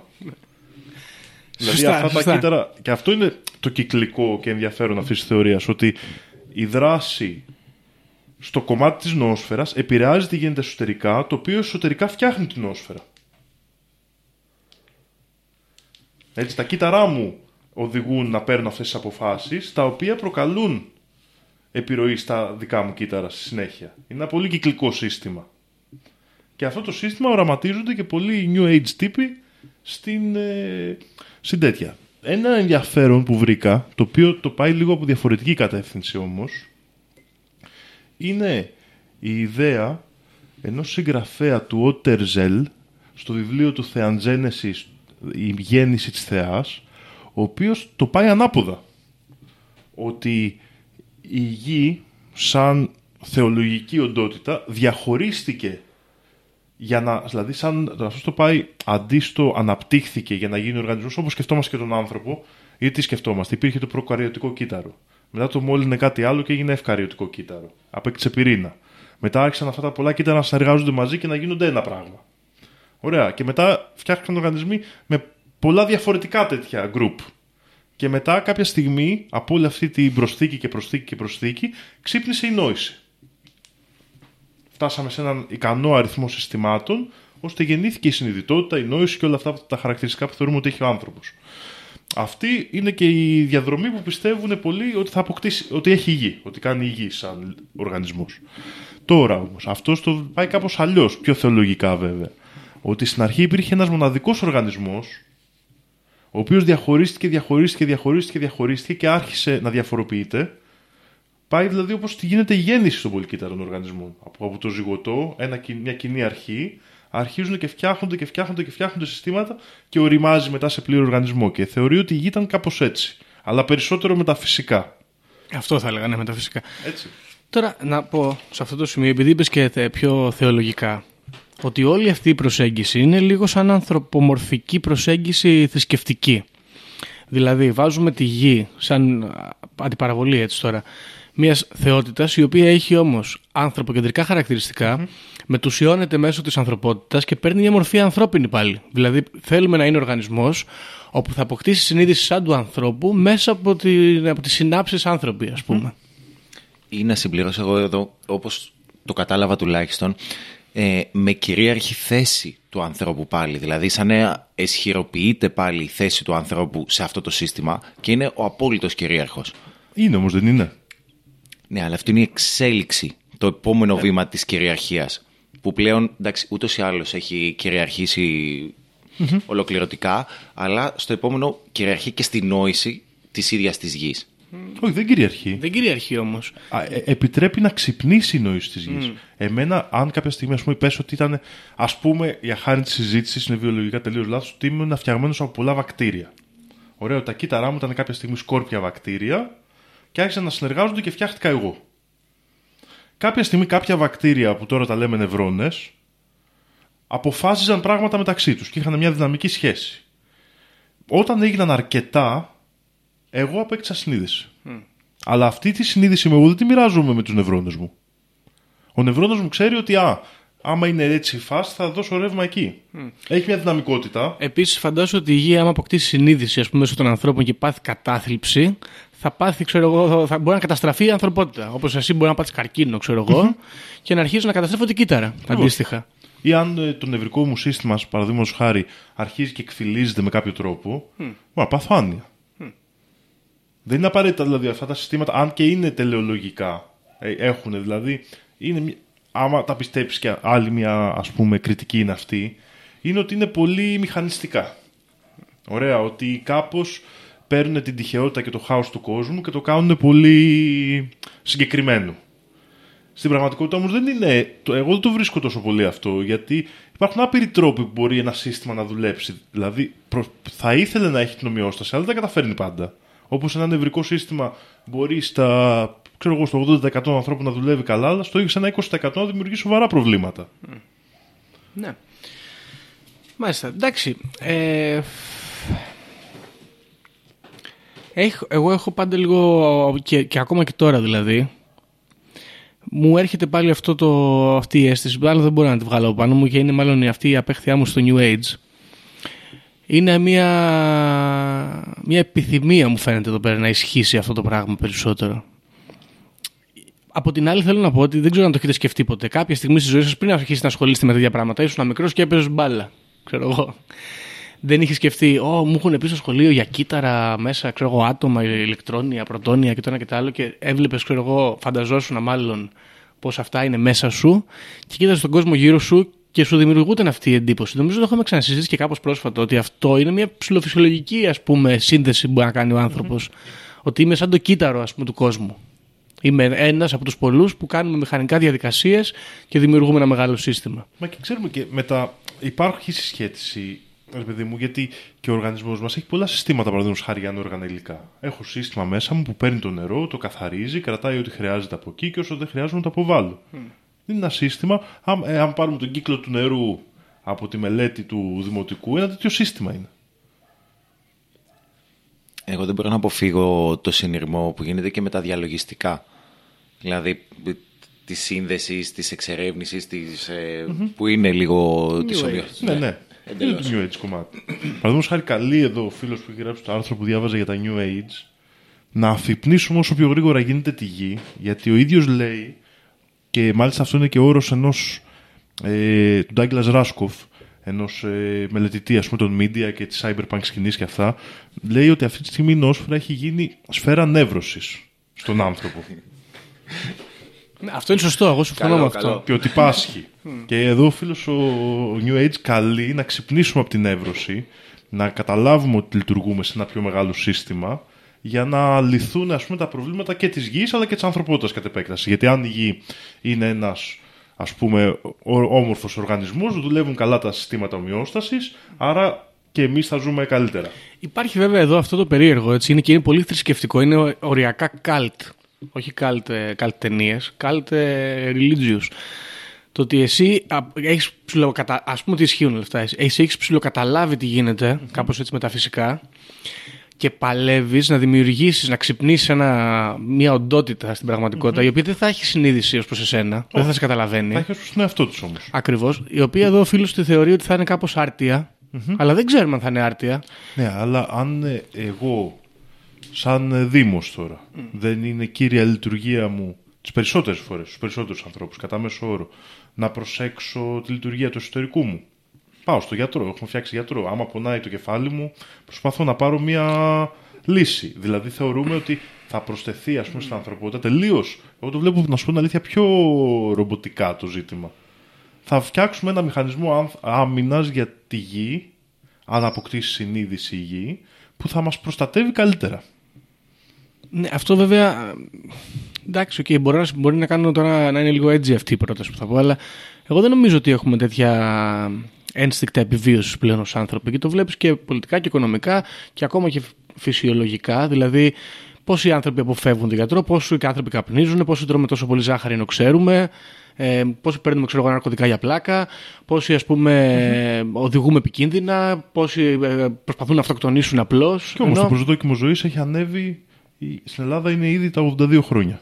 Ναι, OK, OK. Εντάξει, σωστό. Παρά, παρά, αυτή, παρά όλα αυτά που λες που ισχύουν 100%. Βέβαια θα σου πω εγώ πάλι τώρα ότι μπορεί το προσδόκιμο ζωής να ανεβαίνει γιατί δεν έχουμε άγρια ζώα, γιατί ξέρω εγώ. Έχουμε πάρει άρα σημαντικές αποφάσεις παρά αυτές τις αυτοκαταστροφικές τάσεις Ναι, οκ. που το έχουν αυξήσει. Εντάξει, σωστά, σωστά. Αυτό είναι κάπως η ιδέα. Ισχύει αυτό που λες. Ναι, όχι, όχι, κατάλαβα, εντάξει, συμφωνώ, ναι. Και γίνονται πόλεμοι, πάμε σκοτωνόμαστε και έχει πολλά χειρότερα. Πάλι όμως εγώ εδώ βλέπω σαν αυτό που λέγαμε για το να ξυπνήσουμε και τα λοιπά, τη συνείδηση. Ε, ψάχνουμε γενικά και το νόημα της ζωής. Δηλαδή θα μπορούσε να είναι η απάντηση στο εσωτερικό ερώτημα. Ποιο είναι το νόημα, γιατί είμαστε εδώ, όλα αυτά τα οποία είναι λίγο τα θεολογικά και τα... ή, ο- ή όπως τα εκφράζει ο καθένας. Εμένα ξέρεις τι μ' αρέσει εδώ και γιατί μου σπάει λίγο το θεολογικό. Γιατί το, αυτό το νοητικό επίπεδο που θα ξυπνήσει δεν είναι ανθρώπινο. Είναι βιοτεχνολογικό. Γιατί οι συνάψεις είναι όλη αυτή η διασύνδεση και η μεταφορά πληροφοριών που είναι full τεχνολογικό ζήτημα. Και επίσης ένας άλλος ακόμα πιο, που το πάει ακόμα πιο μπροστά, που έγραφε η θεωρία της γέας στην εποχή του Cyborg, λέγονταν το άρθρο, βάζει το κομμάτι ότι ο άνθρωπος πολύ πιθανόν και λόγω της ανικανότητάς του όπου νιώθει αυτής της σύνδεσης δηλαδή επειδή δεν έχει, νιώθει ίσως ότι δεν έχει την ικανότητα να καταλάβει ο ίδιος τα πάντα κατασκευάζει άλλον ένα παρατηρητή αυτή τη στιγμή του σύμπαντος άλλο ένα πράγμα με συνείδηση προσπαθεί να φτιάξει αυτό που λέμε δηλαδή τεχνητή νοημοσύνη ο οποίος αυτός ο παρατηρητής θα είναι ένας καινούριος παίκτης συνείδησης σε αυτή τη γη Ναι, οκ. Πάλι στο ίδιο. Δεν ξέρω, ξέρεις, μάλλον έχω, έχω κάποιο είδους. Είναι ωραίο το θέμα. Όπα, είναι ωραίο το θέμα, αλλά. Ενώ έχει ενδιαφέρον πραγματικά. Ε, αλλά έχω πολύ αλλεργία με τα New Age και κάπως... Όχι, δεν πείθομαι, γιατί δεν είναι να πειστείς. ναι ναι Ε, δεν δεν μπορώ- αγοράζεις Ναι, I don't buy it. Μπράβο, δεν αγοράζω το γεγονός ότι δεν είναι απλά μια πέτρα αυτή η φάση. Και ό, όσο και να επηρεάζουμε, δηλαδή την έννοια της νοόσφαιρας μπορώ να την αγοράσω. Ωραία. Την έννοια μιας συνειδητοποιημένης γης δεν μ' αρέσει. Θέλω να είναι μια πέτρα και εδώ να συμβαίνουν πράγματα. Είναι λίγο πιο. πιο sandbox περιπέτεια αυτή. Γιατί μετά σκέφτομαι, ρε φίλε, ότι αν. Αυτό που έλεγα και πριν, εάν αποκτήσεις συνείδηση γη, μετά γίνεσαι άμυρος ευθυνών για χίλια δύο πράγματα στην πραγματικότητα. όχι Ναι, ρε. Γιατί μετά υπάρχει ένας μεγαλύτερος παράγοντας από σένα, ο οποίος μπορεί να επηρεάζει τα πράγματα πέρα από τις δυνάμεις σου. Το κύτταρό μου αυτή τη στιγμή του στομάχου είναι άμυρο ευθυνών. Άμα αρρωστήσει, παθαίνω καρκίνο και πεθαίνω. Ναι, αλλά εσύ μπορείς να πάρεις ένα παλούκι και να το βάλεις στο στομάχι σου και να αυτοκτονήσεις και να σκοτώσεις το κύτταρο και αυτό να μπορεί να κάνει τίποτα γι' αυτό. Ναι, ναι, ναι. Υπάρχει αυτή η περίπτωση. Αυτό, Εννοείται, όταν δίνεται μια συνείδηση ανώτερη και. αυτό λέω ανώτερη συνείδηση πάνω από Πώς σένα. ξέρω, Πιο δυνατή. Αυτό θα γίνει και σε ένα πολιτικό σύστημα όμως. Δηλαδή, αν φτιάξουμε ένα κολεκτιβιστικό πολιτικό σύστημα το οποίο αποφασίσει κάτι το οποίο θα είναι καταστροφικό για την ανθρωπότητα, θα πεθάνουμε όλοι. Η ακου- Δεν χρειάζεται καν να είναι κολεκτιβιστικό, απλά το βάζω στην καλύτερη περίπτωση. Έτσι. Α- απλά εκεί θα είναι μια συνο- συλλογική απόφαση με κάποιους που μπορεί να διαφωνούν και να υπάρξει οποιαδήποτε σύγκρουση, όχι ίσον, αλλά αρκετά κοντινών πραγμάτων, ενώ στην άλλη θα μιλάμε για τον πλανήτη που εσύ δεν μπορείς να επιβιώσεις μακριά του, εναντίον της ανθρωπότητας και μάλιστα η ύπαρξη αυτή, εναντίον τέλος πάντων, α, εν- απέναντι, και η ύπαρξη αυτή είναι και ανώτερη συνειδητά πιθανότερα από σένα. Ή μάλλον διαφορετική, πιο εξωγήινη. Αυτό θέλω να πω. όμως, Αυτό εξωγήινη. δεν απαιτεί τη συνειδητότητα. Δηλαδή δεν είναι πρόβλημα της συνειδητότητας αυτό. Ρε παιδί μου, ε, έρχεται ένας κομήτης και πέφτει στη γη. Ναι, δεν μπορεί να κάνεις τίποτα. Δεν οκ. μπορεί να κάνεις τίποτα. Ναι, OK, OK. Ε, δηλαδή αυτό θέλω να σου πω ότι αυτό το πρόβλημα υπάρχει ούτως ή άλλως γιατί εξαρτάσαι από ένα σύστημα μεγάλο ε, ή ξέρω εγώ σκάει ο ήλιος καθημερινά. Τότε να ρωτήσω εγώ κάτι. Γιατί έχουμε κάψα λοιπόν εμείς να γίνουμε οι νευρώνες και να, δι- να δοθεί αυτή η συνειδητότητα; Τι μας ενδιαφέρει; Γιατί; Η... αυτή η σύνδεση υποτίθεται ότι θα επιφέρει και στους ανθρώπους καλύτερη ζωή. Η εσωτερική που θα οδηγήσει στη συνειδητότητα της γης. Εγώ νομίζω ότι αυτός είναι άλλος ένας τρόπος μιας ψευδέστησης ελέγχου. Την οποία την κυνηγάμε με πάρα πολλούς τρόπους, ρε παιδί μου, και στην καθημερινότητα, αλλά και σε μεγαλύτερα ζητήματα. Οπότε γι' αυτό έλεγα και πριν για το διαλογισμό, ρε παιδί μου, που όταν ξεκινάς ε, πας να δεις κάτι, αλλά η τελική... Όχι, εντάξει, δεν έχω κάνει διαλογισμό αρκετά τουλάχιστον, αλλά θα καταλήξει σε ένα σημείο που καταλαβαίνεις πόσο μικρός είσαι, πόσο συνδεδεμένα είναι όλα, πόσο λίγος σε σχέση με το όλο, αλλά όχι λίγος, πολύ σημαντικός παράγοντας, όλα ενωμένα κτλ. Από πιο μακριά μοιάζει η, η αρχή, ρε παιδί μου, είναι αυτή η ψευδέστηση του ελέγχου, ότι θέλω να καταλάβω, θέλω να... Ναι, φυσικά. Γι' αυτό και βάλα και την κυριαρχία πριν έτσι κάπως, ότι εγώ τουλάχιστον αυτό νιώθω. Και με επόμενο βήμα φυσικά, μετά το κομμάτι της γης, να πάμε και στο σύμπαν και να αρχίσουμε τέτοιες Ναι, εξερευνήσεις. πρόσεξε όμως να δεις. Αυτό όμως, αυτή η θεωρία δεν λέει ότι είναι κομμάτι του ανθρώπου. Δηλαδή, ε, το κομμάτι αυτής της θεωρίας, άμα το αυξήσουμε, ας πούμε, και το πάμε να δούμε πώς θα λειτουργούσε, είναι ότι η γη θα αποκτήσει συνείδηση. Ωραία. Άρα θα έχει αποκτήσει μια συνείδηση που δεν νομίζω ότι μπορούμε να την καταλάβουμε σε πλανητικό επίπεδο. Και αν, ας πούμε, το ηλιακό μας σύστημα αργότερα φτιαχτούν πέντε γέες, Θα αποκτήσει συνείδηση. αποκτήσει το ηλιακό σύστημα συνείδηση, θα αποκτήσει και αυτό μια κλιμακωτή συνείδηση που είναι πολύ μεγαλύτερη από εμάς και είναι ακόμα πιο πολύ ακατανόητη. Η συνείδηση όμως είναι ουσιαστικά στην πράξη, και αυτό το λέει ο, εδώ ο Lovelock, ότι είναι η ικανότητα απλά να παρατηρούμε τον εαυτό μας και να παίρνουμε αποφάσεις. Δηλαδή από το να λειτουργούμε στο απλό αντιδραστικό επίπεδο, ότι έγινε αυτό και λειτουργήσαμε αλλιώς. Δηλαδή, δεν- μάλλον νομίζω ότι σε κάποια από τα πράγματα που διαφωνεί ο Γιώργος πιο πολύ, παίρνει τη συνείδηση σαν να είναι κάτι πολύ σπουδαίο, ενώ αυτή η θεωρία το υποβάζει κάπως. Η συνείδηση είναι απλά η ικανότητα να βλέπω περισσότερες επιλογές από το να έχω μια απλή αντίδραση. Δηλαδή, σε, ε, στο, ένα πιο απλό βιολογικό σύστημα έχει, παραδείγματος χάρη, άμα πάρουμε τη δαρβίνια θεωρία, ή πεθαίνει ή δεν πεθαίνει. Είναι δίπολο. Ο άνθρωπος με τη συνείδηση έχει πέντε επιλογές. Δηλαδή αυξάνει το δίκτυο των αποφάσεων. Δεν είναι κάτι τόσο... στη- Στο επιστημονικό κομμάτι τώρα της θεωρίας, δεν είναι κάτι τόσο grande η συνείδηση. Στο New Age Ναι, πράγματι OK, OK. είναι αυτή η συνείδηση, η ανώτερη που σε κάνει να καταλαβαίνεις τα ανώτερα μυστήρια και θα πλησιάσει το Θεό σαν έννοια κλπ. κλπ. Αλλά στο επιστημονικό κομμάτι η συνείδηση είναι απλά αυτό. Ότι εγώ παρατηρώ τον εαυτό μου και το περιβάλλον και αντί να αντιδρώ μόνο χημικά ή βιολογικά ή σε πολύ βασικό επίπεδο, έχω την ικανότητα να παίρνω πέντε αποφάσεις παραπάνω. Γιατί παρατηρώ. Γιατί μπορώ να λάβω υπόψη μου πέντε παραπάνω στοιχεία. Οπότε είναι πιο υποβαθμισμένη από την ε, New Age συνείδηση εδώ πέρα. Αλλά και πολλές φορές και από τη συνείδηση που έχουμε σαν άποψη για τον άνθρωπο. Είναι απλά ότι μου ανοίγει το πλαίσιο επιλογών. Ναι, Και οκ. άρα εξελίσσομαι με Οκ, πιο καλό ναι. τρόπο. Έχω την ικανότητα να ξεσκαρτάρω περισσότερα πράγματα. Σαν οργανισμός. Εντάξει, οκ. Το ακούω αυτό καλύτερα. Ίσως το παρα... Το παρα... Όχι, όχι. Υπολόγισα. Απλά το λέω γιατί Ναι, ναι, όχι, είναι όχι. σημαντικό λίγο, ειδικά για το επιστημονικό κομμάτι και γιατί κάπως ε, το κάνει να ψιλο, όχι να ψιλοστέκει, να έχει ένα ενδιαφέρον ως προς τις λειτουργίες. Γιατί δεν είναι, δηλαδή, κάποιες φορές οι άνθρωποι, επειδή έχουμε τη συνείδηση, και το, το συζητάμε και μεταξύ μας πολλές φορές, ότι κολλάμε. Ότι α, καταλαβαίνω, άρα θα ορίσω το σώμα μου 100% τι θα κάνει. Ότι θεωρούμε ίσως κάποιες φορές πολύ δυνατό εργαλείο, ενώ ίσως δεν είναι και τόσο τρελό εργαλείο. Απλά είναι πολύ φαντεζή, είναι πάντα στο προσκήνιο και μας κάνει να το σκεφτόμαστε πάντα πρώτο. Εντάξει, βάζει και πολύ ευθύνη ρε παιδί Ναι, μου ναι, μετά ναι. και αρχίζουν αυτά Ακριβώς. τα, αυτές οι κουβέντες. Γιατί έχεις το πρόβλημα της επιλογής, γιατί όταν αυξάνεις επιλογές, έχεις το πρόβλημα να διαλέξεις. Και το πρόβλημα να διαλέξεις είναι πάντα σ- δύσκολο. Και έτσι φτιάχνονται ηθικές Ηθικέ, και... αισθητικές, όλα τα φιλοσοφικά συστήματα. Μάλιστα.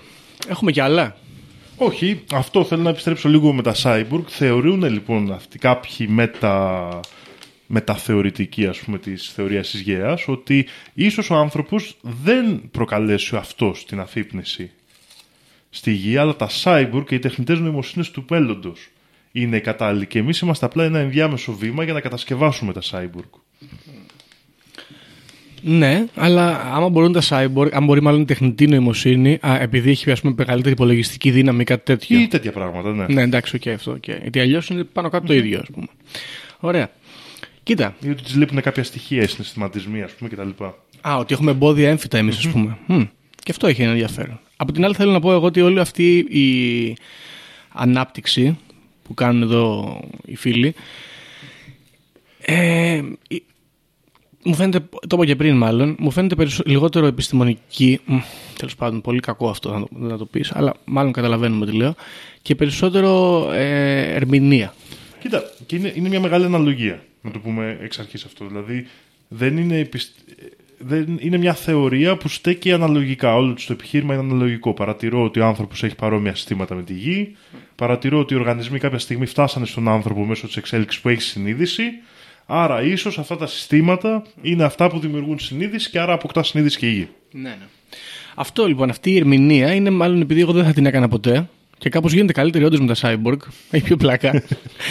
δεν, μου, δεν μου ταιριάζει, μπορώ να το πω. Δηλαδή, ε, αισθητικά, τώρα που το, ό- όσο μιλάτε, εγώ οραματίζομαι, φτιάχνω εικόνες και σκέφτομαι κάτι ε, ε, σαν αυτές τις τις, ε, τα σεντόνια που θα λένε τις μαντήλες ό,τι στο διάλογο είναι αυτά που πουλάνε σε αυτά τα χιψτεράδικα τα ινδουιστικά που έχει κάτι ήλιους, κάτι μανιτάρια, κάτι τέτοια φωσφοριζέ. Κάτι τέτοιο σκέφτομαι εγώ όταν σκέφτομαι τη γη αφυπνισμένη και κάπως δεν μου κάθεται καλά. Να πω. Ε, από την άλλη έχει πλάκα αυτή η- η θρησκευτική προσέγγιση. Δηλαδή θα έχει πλάκα ας πούμε να ξυπνήσουμε ένα Θεό. Και θα μπορούσα να το δω και λίγο πιο αισθητικά έτσι πάντα μιλώντας, πιο λαυκραφτιανά. Φαντάσου ας πούμε να ξυπνήσει η γη και να ψάξει να καταστρέψει ή να αντικαταστήσει αυτούς τους ε, προβληματικούς, ελλημα... πάρει- ελληματικούς Να σηκώσει νευρώνες. χέρι και να βγάλει μέσα το κθούλου Ναι. και να το πετάξει. ας Να, πούμε. βγ- να κάνει έτσι και να βγάλει από μέσα όλη την ανθρωπότητα Α, και, να, και όλη την ανθρωπότητα. και να φτιάξει κάτι άλλο καλύτερο, πιο άρτιο ας πούμε. Και αυτό έχει πλάκα, είναι σαν ε, low dark fantasy ας πούμε που ξυπνάει ο αρχαίος θεός και καταστρέφει αυτό που τον κάλεσε, κάτι τέτοιο. Αυτό μου αρέσει. Ωραία, δεν ξέρω. Κωνσταντίνε, εσύ πώς ε, το βρίσκεις αυτό, είσαι υπέρ, αισθητικά, έτσι, σε, σε πείθει, πώς το βλέπεις; Ε, Πώς δεν με πείθει, We're all one ε, και διάφορες άλλες τέτοιες ideas. Όχι, και εγώ με τα New Age ε, έχω μια δυσκολία, είναι η αλήθεια, επειδή και όσο περνάνε τα χρόνια είναι όλο και πιο σούπα. Από την αρχή δηλαδή που ξεκινάει ρε παιδί μου η θεωρία, όντως μπορώ να καταλάβω τη σύνδεση. Μπορώ να δω πώς μπορεί να χρησιμοποιηθεί. Δηλαδή, εγώ κάνω τέτοιους συνειρμούς. Πώς αυτή η θεωρία με σημερινές θεωρίες μπορεί να χρησιμοποιηθεί και να βγάλει δίκιο, ας, άμα το χρησιμοποιήσουμε ως αξίωμα. Ε, εντάξει. Τι να Θα πω. σου πω εγώ τι, γιατί πείθομαι λίγο από αυτή τη θεωρία. Ε, πείθομαι, παραδείγματος χάρη, το, το διαδίκτυο και η διασύνδεση των ανθρώπων, ας πούμε, όταν εμφανίστηκε η δυνατότητα, ήταν από τα κύρια πράγματα που εξερευνήσαμε, χωρίς να υπάρχει ακριβώς λόγος. Δηλαδή, ο άνθρωπος έχει μια τεράστια τάση προς την επικοινωνία και τη διασύνδεση και οι, οι συνάψεις υπάρχουν αυτή τη στιγμή. Είναι όλα αυτά τα data center που μεταφέρουν τι πληροφορίες μας. Και Παραδείγματος χάρη, δεν αγχωθήκαμε πολύ να λύσουμε το ζήτημα ας πούμε, των πολέμων ή το, της πείνας, αλλά όταν υπήρξε η δυνατότητα να κάνουμε αυτή τη διασύνδεση, δείχνει μια πολύ έντονη τάση σαν ανθρωπότητα να ακολουθήσουμε αυτό το ρεύμα. Τώρα όχι εμείς τρεις απαραίτητα, αλλά παγκόσμια σαν ανθρωπότητα. Σαν σύνολο, ναι. Δηλαδή αυτή τη στιγμή σχεδόν όλη η ανθρωπότητα είναι διασυνδεδεμένη. Και α, μπορεί να πας δηλαδή και σε μια. που έλεγε και ο φίλος μας ο Δημήτρης που είχε πάει ας πούμε, σε παραγκουπόλεις και αυτά και είχαν όλα τηλεοράσεις και ίντερνετ και αυτή τη διασύνδεση και ήταν κυριότερη προτεραιότητα από το να έχουν ας πούμε πάτωμα. Θέρμανση. Να μην ζουν στο χώμα. Να έχουν... Καλά, θέρμανση δεν πολύ χρειάζονταν εκεί ήταν ζεστά, αλλά. Οπότε λίγο αυτή η τάση της ανθρωπότητας για τη διασύνδεση με πείθει ως προς αυτή τη ροπή. Ότι είναι λίγο στόχος της ανθρωπότητας ενδόμηχος, όχι συνειδητός. Να τερματίσουμε την τέτοια. Και αυτό μπορεί να εκφράζεται μέσω της απληστίας και της κεντροποίησης και της συγκεντρωποίησης κλπ. Αλλά είναι τάση της ανθρωπότητας. Κάπως. Εγώ τώρα εντάξει θα πω δύο πράγματα. Εντάξει. Σε προσωπικό επίπεδο ίσως στέει ότι δεν τα καταφέρνω με τον διαλογισμό ή όταν προσπάθησα τέλος πάντων και γι' αυτό να μου βγαίνει και ένα τέτοιο. Αλλά γενικά τώρα πιο σοβαρά ας πούμε όντως νομίζω ότι κάπως μέσα σε αυτή την αναζήτηση νοήματος. Δηλαδή, όταν ψάχνουμε τόσο πολύ νόημα το οποίο δεν βρίσκεται κτλ. Και, και, και υπάρχουν και τόσα βιβλία, πώς να ζήσει τη ζωή σου, όλο, όλο αυτό το πράγμα που έχει δημιουργηθεί. Είναι πολύ λογικό και αυτό να ικανοποιεί κάποιους ανθρώπους. Και να βολεύει, ρε παιδί ναι, μου, μια σίγουρα. τέτοια. Εμένα προσωπικά δεν μπορώ να πω ότι με έχει Ναι, βολέψει. σίγουρα. Σίγουρα δεν είναι μια κακή θεωρία. Δηλαδή δεν νομίζω ότι μπορεί να πιστεύεις ότι. Σίγουρα. Α, ότι, δηλαδή, εγώ πιστεύω ότι αν κάποιος το βάλει στόχο της ζωής του να φυπνίσει στη γη, δεν νομίζω ότι θα κάνει πολύ κακό. Οπότε είναι όχι, καλή όχι, θεωρία. όχι. Και, και σαν ιδέα, ρε παιδί μου, δεν είναι, και, δεν είναι κουκουρούκου, ξέρω, δεν είναι μπανάνα. Μπανάνα δεν ξέρω αν είναι, αλλά θέλω να πω δεν λέει κάποιος αρλούμπες. Ναι, ναι, Έχει ναι. Μια, έναν ηρμό τέλος πάντων, σύμφωνοι. Τώρα φοβερό αυτό που λέει. Ο Κωνσταντίνος συγκεκριμένα, για όσους τον γνωρίζουν, ας πούμε, ότι δεν, ε, δεν τρελαίνεται με το να ψάχνουμε το νόημα. Φοβερό. Τέλος πάντων, δεν κρίνουμε. Αντιθέτως, λέω ότι επειδή όλοι ψάχνουμε με, ένα- με τον ένα ή τον άλλο τρόπο νοήματα, ότι απλά το συγκεκριμένο, ας πούμε, δεν με καλύπτει εμένα. Κάπως εκτός του μονοπατιού του και εγώ έτσι το κατάλαβα. Αυτό δεν είναι. Δηλαδή, θα δεις ένα τύπο να κάνει διαλογισμό. Μπορεί να σκεφτείς ότι θέλεις, μπορεί να δεν ξέρω κι εγώ τι. Δεν θα τον διακόψεις. Εμένα, ξέρεις, Γιώργο, Δεν- γιατί εμένα μου αρέσει αυτό λίγο. Αν και να σου πω και εγώ δεν είμαι ότι είμαι 100% με αυτή τη θεωρία, αλλά με ψήνει επειδή έχει και το τεχνολογικό κομμάτι μέσα, έχει και αυτά τα συστήματα διασυνδέσεων και αυτά που με ψήνουν γενικά. Αλλά νομίζω ότι είναι λίγο καλύτερο από το διαλογισμό. Για μένα. Γιατί στο διαλογισμό πας να συνδεθείς με κάποια άειλη ύπαρξη. Ε, με κάποιο φανταστικό, ας πούμε, άμα πας στον ιδιασμό με το Άτμαν, ξέρω εγώ, με το Μπράχμαν, ε, ή κάτι που είναι ένα ψυχικό πράγμα που θα αφήσει το σώμα πίσω. Εδώ πας να συνδεθείς και να ξυπνήσεις το Θεό και να συνδεθείς με το όλο, ενεργοποιώντας υλικούς, οργανικούς και ανόργανους μηχανισμούς. Ναι, αυτό είναι πιο καλό. Σωστό. Και μ' αρέσει εμένα αυτό το πράγμα. Δηλαδή, λες, εγώ τώρα πάω να κάνω. Μπορεί να είναι θεολογική σου πράξη, ας πούμε, να πας να σκάψεις το ποτάμι να πάει αλλού. Για να δημιουργηθεί ένας άλλος κύκλος νερού. Και αυτό έχει πλάκα. αυτό έχει πλάκα, ναι, ισχύει. Ωραία. Συνήθως δεν πάνε πολύ καλά αυτά τα πειράματα, αλλά τέλος πάντων. ναι, ναι, ναι. ναι. Αλλά Σίγουρα. αυτό, αυτό είναι άλλο πράγμα. Μάλιστα. Ωραία. Ε, Περισσότερες πληροφορίες; Ε, αυτά. Κοίτα, υπάρχουν κάποια πραγματάκια τα οποία είναι ημι, αναφέρονται συχνά. Θα πω ένα τελευταίο μόνο στοιχείο. Υπάρχει μια συχνότητα που δημιουργείται λόγω του εγκλωβισμού που κάνει η ονόσφαιρα στα ηλεκτρομαγνητικά κύματα. Ωραία. Αυτή είναι μια συχνότητα στα ELF, τα πολύ extremely low frequencies, στα 8 ξέρω εγώ, Hz, κάτι τέτοιο, μια πάρα πολύ... και υπάρχει ένα εύρος συχνοτήτων, δηλαδή είναι όμως στα 7,83 και σε κάποια άλλα Hz.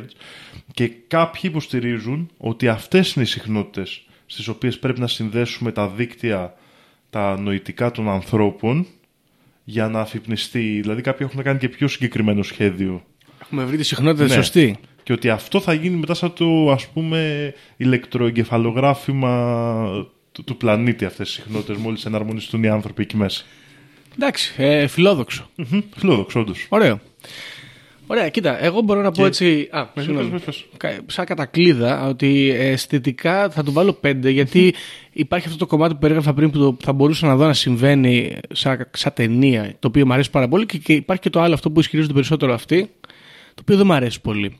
Τώρα, σαν όμως ερμηνεία, επειδή την καταλαβαίνω και όπως είπαμε και πριν, θεωρώ ότι υπάρχει καλός ειρμός, θα έβαζα ένα μεγάλο βαθμό. Ένα 8. Οκ. Καλό νομίζω. Καλό.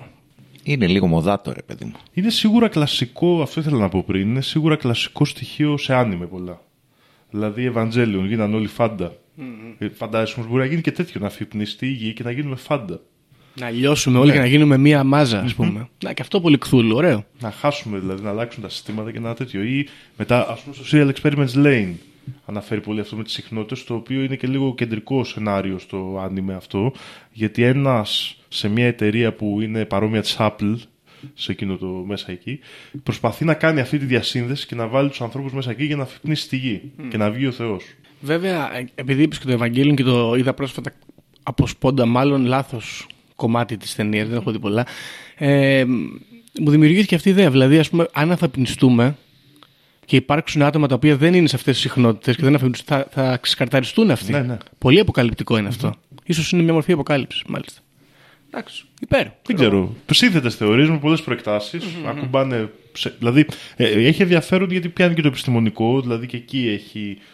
Και σου λέω σίγουρα, στο επιστημονικό είναι σίγουρα ενδιαφέρουσα η μελέτη των υποσυστημάτων και των μηχανισμών του κόσμου που ακόμα και σήμερα ανακαλύπτουμε κύκλους και αναδράσεις και αυτό θα πρέπει να νομίζω για την ανθρωπότητα καλό είναι να γίνει έμπνευση γιατί είμαστε πολύ σε μια γραμμική ανάπτυξη αυτή τη στιγμή τέλος πάντων στους τρόπους που αναπτυσσόμαστε και λειτουργούμε και καταναλώνουμε και όλο αυτό το πακέτο μας έχει γίνει κάπως αυτή τη στιγμή. Δηλαδή, οι αποφάσεις μας είναι γραμμικές. Ότι θα δουλέψω περισσότερο, θα βγάλω περισσότερα λεφτά. Ναι, αλλά δεν υπάρχουν. Δηλαδή, η γη λειτουργεί πιο ανακυκλωτικά. Σε αυτό το κομμάτι, ρε παιδί μου, και εγώ συμφωνώ ότι από τη στιγμή που είναι κάτι που μπορεί να δώσει κίνητρο, όσο και να μην Ναι, ναι. μου ταιριάζει οτιδήποτε, ε, θεωρώ ότι είναι προς μια θετική ας πούμε, κατεύθυνση. Θα σου δώσει γνώση και είναι κάτι θετικό με έναν τρόπο. Τώρα, προς το New Age κομμάτι, οκ. Άμα, Ό,τι θέλει ο καθένας. άμα δεν είχε τόσο New Age αισθητική, θα ήταν καλύτερο. Ναι, εντάξει. Σίγουρα. Έχουμε πάρει θέση ως podcast ενάντια στη New Age κοινότητα. Δεν ξέρω πού θα βγάλει αυτό. Είναι Ευτυχώς επικίνδυνο. που δεν είμαστε στην Αμερική, εγώ θα πω. Αν και έχουμε και εδώ. Έχουμε, σημαντικό. έχουμε. Απλά είναι λίγο πιο ανοργάνωτοι. Παιδιά, δεν είμαστε εναντίον σας. Έχουμε μια αισθητική διαφορά, δεν είναι Ναι, κάτι ναι. άλλο. Ακριβώς. Αυτά λοιπόν. Εγώ δεν έχω να πω κάτι άλλο. Ωραία. Οπότε, Κωνσταντίνε, σε ευχαριστούμε πάρα πολύ που ήρθες. Ευχαριστούμε. Εγώ ευχαριστώ, παιδιά. Αυτό ήταν το, το θεματάκι με την ε, αφυπνισμένη γέα. Στείλτε μας να μας πείτε και εσείς καμιά γνώμη αν έχετε άποψη, αν νιώθετε κοντά στις ε, χαμηλές συχνότητες ή όχι. Και θα τα πούμε στο επόμενο επεισόδιο. Γεια χαρά.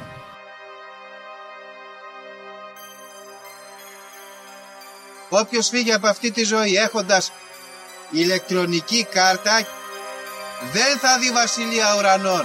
Ταυτοποιείτε με το 666. Ξυπνήστε!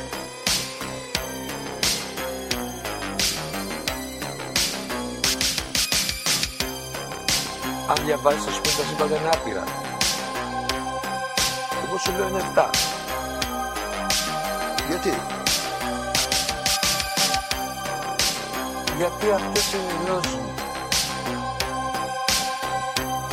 Βαριά με τη συζήτηση για το αν είναι επίπεδο. Είναι επίπεδο τελείως. Και όποιο πιστεύει το αντίθετο δεν το συζητάμε.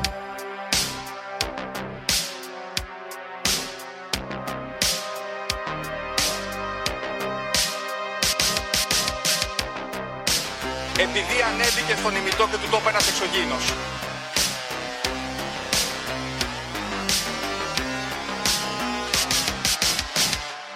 Πραγματική ιστορία κύριε Υπουργέ. Πραγματική ιστορία κύριε Υπουργέ. Πραγματική ιστορία κύριε Υπουργέ.